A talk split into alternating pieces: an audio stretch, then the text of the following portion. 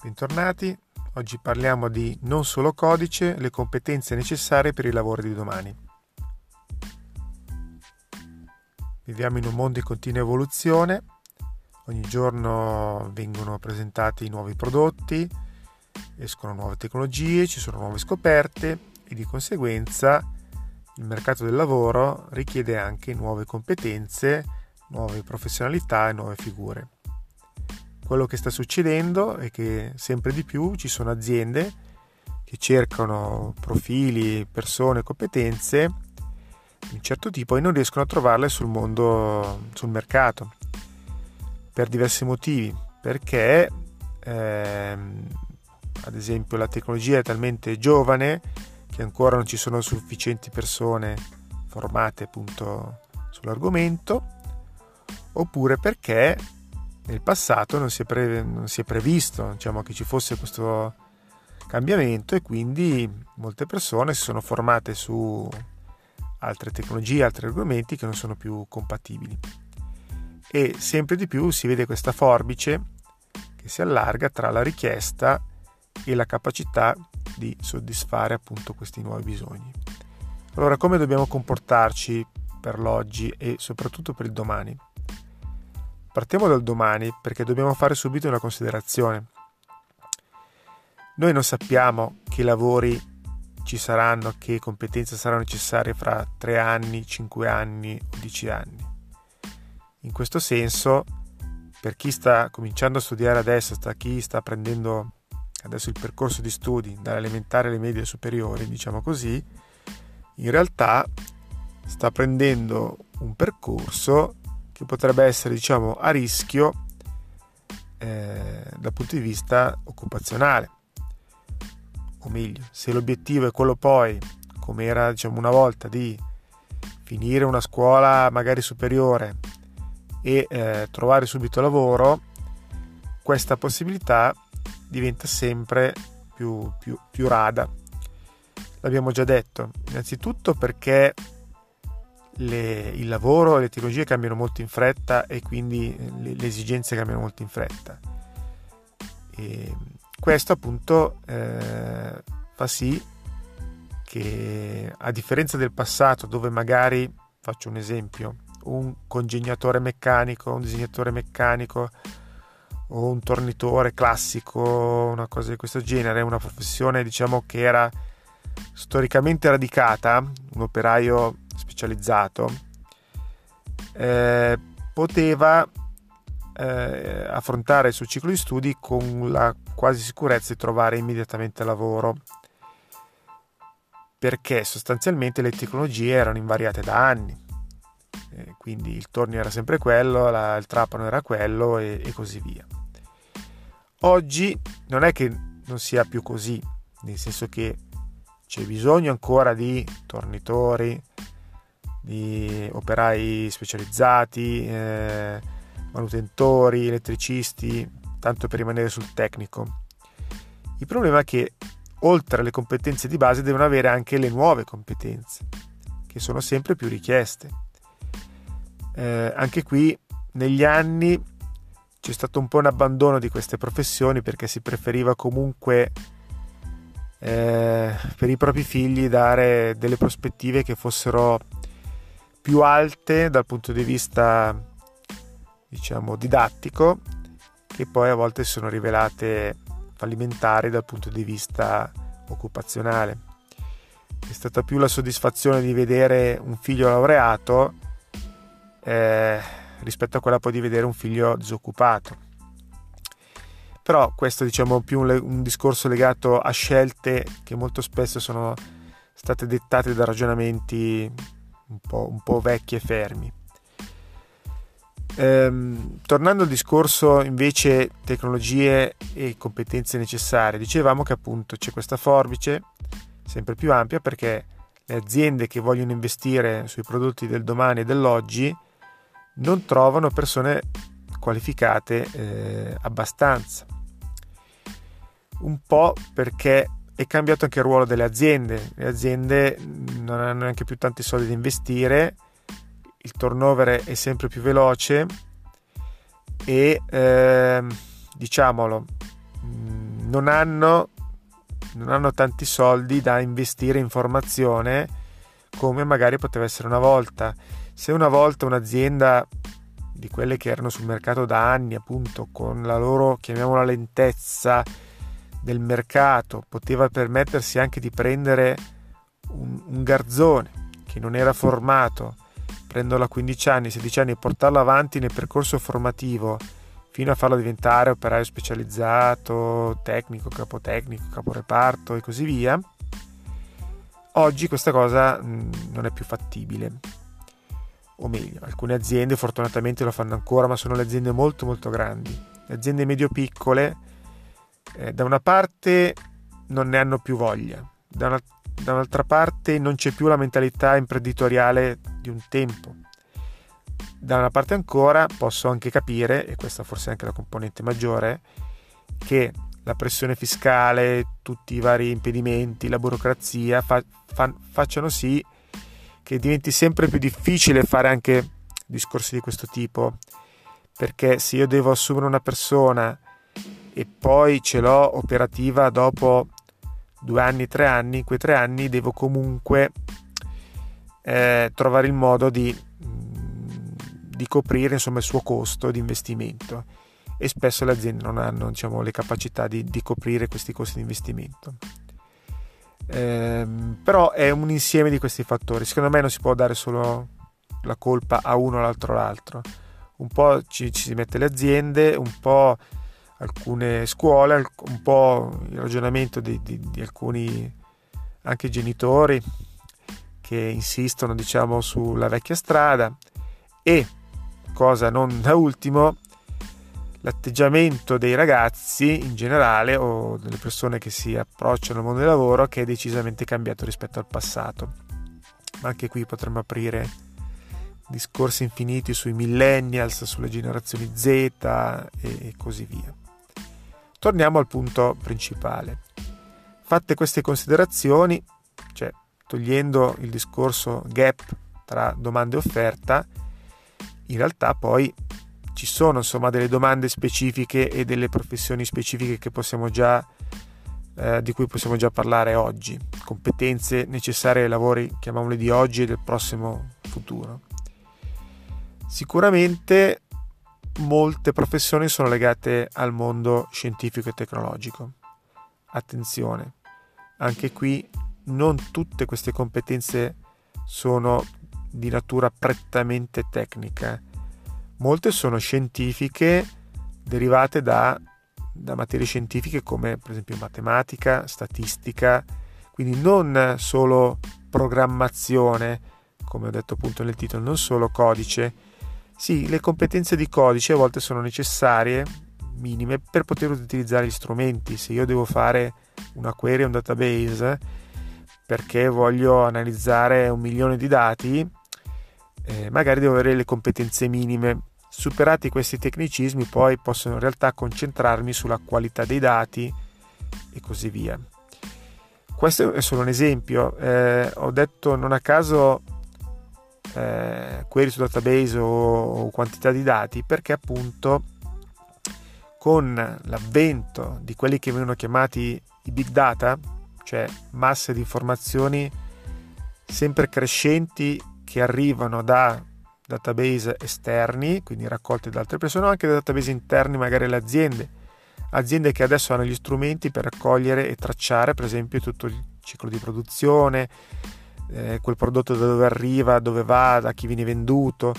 E questi dati, se ben analizzati, possono in realtà valere tanto per elaborare poi strategie di vendita, banalmente di geomarketing per sapere dov'è la zona scoperta, eh, per affinare tecniche di vendita appunto in alcune zone, in alcuni settori, alcuni prodotti, capire se magari quale dei miei prodotti vende di più o di meno in quali zone, perché e così via. Queste analisi che una volta venivano fatte un po', diciamolo, un po' coi dati un po' a naso, magari anche col fiuto di alcuni venditori che avevano, avevano l'occhio lungo su queste cose, oggi risultano anche scientificamente più applicabili e, e funzionano, che, che, se ne dica, eh, i dati poi alla fine queste risposte le danno. Ehm, per fare questo ci vogliono nuove competenze che, che prima non c'erano, cioè un, una persona che sia un data scientist, cioè un analizzatore di dati, è una figura che è altamente ricercata, un po' da tutti, perché appunto ormai i dati sono trasversali a tutte le attività. Ci sono dati appunto di produzione, dati statistici, dati legati all'andamento sui social, eh, reportistica, grandi quantità di dati, più quelli che arriveranno da, dagli oggetti connessi, che andranno poi raccolti, organizzati, puliti, analizzati, reportati e eh, convertiti poi magari in, in, in qualcosa che poi serva al business, diciamo così. E questo è sicuramente una professione. Cosa serve per fare questo? In realtà servono degli studi scientifici, non dico generici, ma diciamo abbastanza su, su studi matematici, che eh, al di là di qualche master che fa qualche università, in realtà non c'è un corso specifico alle superiori di data scientist, cioè bisogna comunque avere la formazione base e poi andare appunto a fare l'università e, e, o questi master, ma soprattutto avere la, la volontà di, di, affrontare questo tipo di, di argomenti. Eh, queste professioni sono abbastanza richieste. Altra, altro skill, altre competenze che vengono richieste sono quelle legate alla fabbricazione digitale. Sempre di più stampa 3D eh, lavorazioni um, effettuate con macchine controllo numerico più o meno digitali additive e sottrattive vengono richieste in ambito progettuale ma anche di design eh, di automotive in molti settori perfino il food perfino appunto il settore del cibo quali competenze sono necessarie bisogna avere una base di disegno tecnico 3D anche qui conoscere la modellazione 3D, quindi non il disegno 2D normale vettoriale, ma appunto la modellazione di volumi. Dopodiché ci sono diversi corsi che si possono fare, che sono post diploma, chiamiamoli così, o comunque alcune scuole lo fanno, ma normalmente slegati dalle scuole, ma sono molto diffusi, che possono essere legati a dei singoli programmi CAD che poi danno anche la possibilità di esportare, diciamo, in lavorazioni additive o dai vari produttori di stampanti, ad esempio, che fanno normalmente dei corsi anche di questo tipo. E lì si imparano le competenze per gestire dalla progettazione alla modellazione alla realizzazione di prodotti in, eh, in fabbricazione additiva.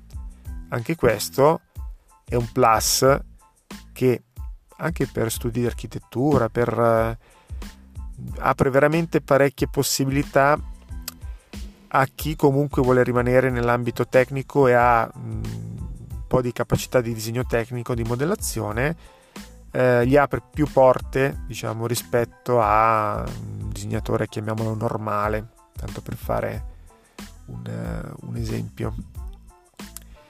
Eh, un altro esempio che eh, si può fare è quello appunto vabbè, legato al mondo del software. Anche lì eh, esistono mille linguaggi di programmazione, esistono migliaia di framework eh, che sono appunto questi ambienti di lavoro.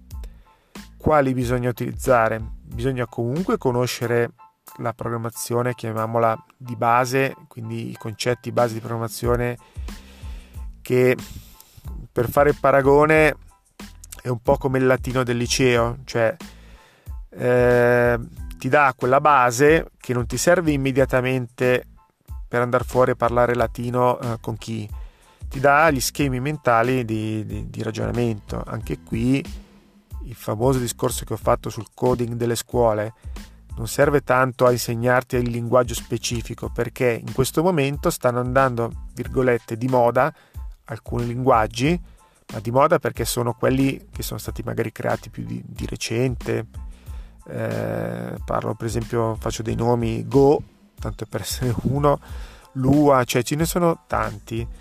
Eh, restando però su quelli anche classici che sono il C, Python, mm, ci sono veramente tantissime possibilità, ognuna di queste apre le porte poi a dei settori specifici. Alcuni sono più legati magari alla progettazione di oggetti fisici, come dicevamo, come il linguaggio C o Java, che è più utilizzato per la programmazione di questo tipo di oggetti, altri sono quelli orientati per esempio al web. Se si parla sempre più spesso di app di web app, i linguaggi specifici per il web si interfacciano poi con i framework che eh, a loro volta hanno la struttura magari in PHP, in HTML, in, insomma in altri linguaggi. E questo serve avere anche appunto una, una programmazione per poter realizzare eh, pezzi di quelle tecnologie che comunque sono molto richieste dall'app appunto ma anche al, all'applicativo gestionale o piuttosto che eh, fino ad arrivare al, al, singolo, magari al sito aziendale dell'azienda che vuole qualcosa di più complesso, complicato rispetto alla base e così via. Eh, figure di questo tipo anche, anche qui sono sempre richieste. Parallelamente si sviluppano delle figure che non sono prettamente tecniche, che riguardano diciamo la tecnologia, il mondo della tecnologia, ma sono diciamo così più umanistiche, tanto per, per dire diverso. Mm, faccio un esempio per chiarirmi, perché ehm, ogni strumento che utilizziamo, ogni device, eh, dal cellulare al tablet al PC, ha un'interfaccia ormai. Interfaccia grafica che può essere nel caso dei cellulari molto spesso interfaccia touch. Eh, diciamo tendenzialmente ci sono dei produttori che eh, producono il, la loro interfaccia di base dopodiché chi deve produrre le app si adegua un po' a, a, questo, a questi stili a queste linee guida.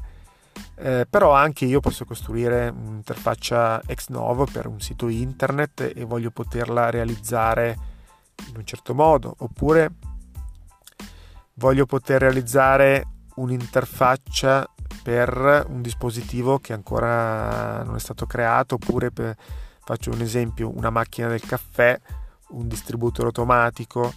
Quindi ci sono questi, queste interfacce vengono appunto studiate con una certa logica, non vengono fatte a caso. Oddio, purtroppo spesso tocca vedere dei macchinari. Ho fatto non a caso l'esempio delle macchinette dei parcheggi perché è quello che mi capita di vedere più spesso, dove a volte si fa veramente fatica eh, a capire come si fa a pagare il dannato parcheggio perché non c'è un ordine logico e ve lo dice uno che, che ha provato eh, pur avendo insomma un minimo di conoscenza di quelle che sono le linee guida. Altre invece tu potresti essere di qualsiasi nazionalità qualsiasi lingua e qualsiasi età arrivi e istantaneamente senza neanche bisogno di leggere le scritte se ci sono capisci qual è la sequenza logica di inserire il biglietto schiacciare il pulsante inserire la moneta o la tessera.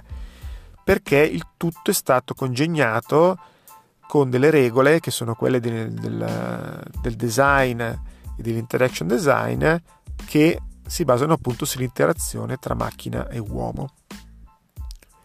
Di questi eh, studi appunto non, non, vengono normalmente insegnati nelle scuole eh, come materia di studio, ma sono, fanno parte di percorsi personali che devono essere portati avanti anche perché sono tecnologie appunto e professioni relativamente nuove, ma anche di queste persone vengono, ci sono richieste eh, abbastanza elevate perché comunque serve appunto per eh, diciamo il successo o meno per esempio anche di un sito di e-commerce eh, può essere anche dovuto a come è disegnato bene o male l'interfaccia eh, porto l'esempio di e-commerce perché leggevo alcune statistiche che dicevano che dal 30 al 50% degli acquisti falliscono una volta che sono arrivati al carrello, sempre che ci arrivano, perché il percorso che fa l'utente tra scegliere l'articolo, confrontarlo eventualmente, inserirlo nel carrello,